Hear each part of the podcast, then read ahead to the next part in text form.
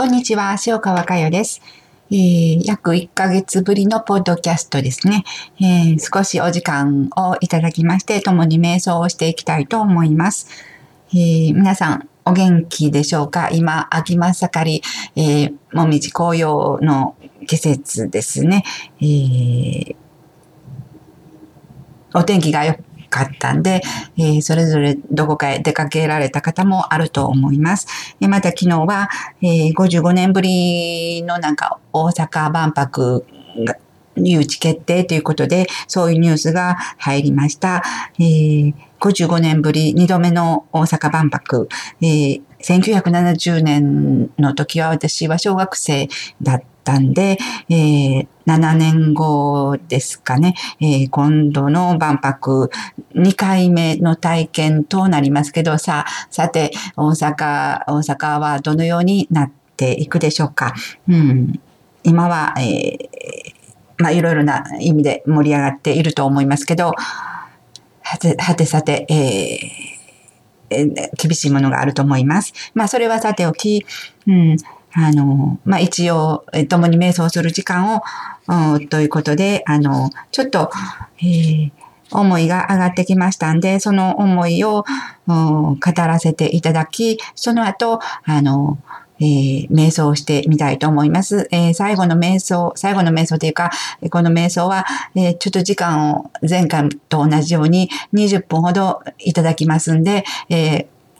ありがとうございましたというまで、あの、どうぞ、あの、瞑想する時間、丹田呼吸をして、息を整えて、えー、しっかりと心の針を大気留基地の方に向ける瞑想、その20分のあの時間をあの、取ってください。それでは、えっ、と、今回の共に瞑想する時間をいただくにあたり、ちょっと、えー、思いが上がりましたんで、あの、語らせていただきます。私たちははるかはるか昔にこの地球上に降り立ちました。今のような肉という形を自分に用意して自分の世界をしていこうと計画を立てました。肉という形を持って生きていく中で様々な肉との出会いがあり、出来事がありました。本当はそれらはみんな自分の世界、つまり意識の世界がどんな世界になり果てたかを知るためのものでしたが、私たちは肉の活用を間違い続けてきたのでした。いつの間にか肉という形が自分だと思い込み、信じ込み、その肉にまつわること、まつわるものだけを重視してきました。自分から流れるエネルギー、すなわち自分の実態を知ることなど、どこへやらの転生を山積みしてきました。その結果、私たちはどうなったか、それは学びに触れた人であるならば、自分の死後の世界を知っていくことでお分かりだと思います。肉を持っている今、肉を持ちながら死後の自分を知り、その死後の自分から教わってくださいということは学びの中で何度も伝えていただきました。自分を生かすも殺すも自分次第だということ、よくよく肝に銘じて、それぞれに残された今世の肉を持つ時間、どうぞ大切にしてください。いかに生きていくべきか、何を思うべきか、一日が始まり、一日が終わるその中できちんと向き合う時間を持ってください。ということで、えー、これから共に瞑想をする時間を持ってみたいと思います。それでは軽く目を閉じてください。丹田呼吸をしてみてください。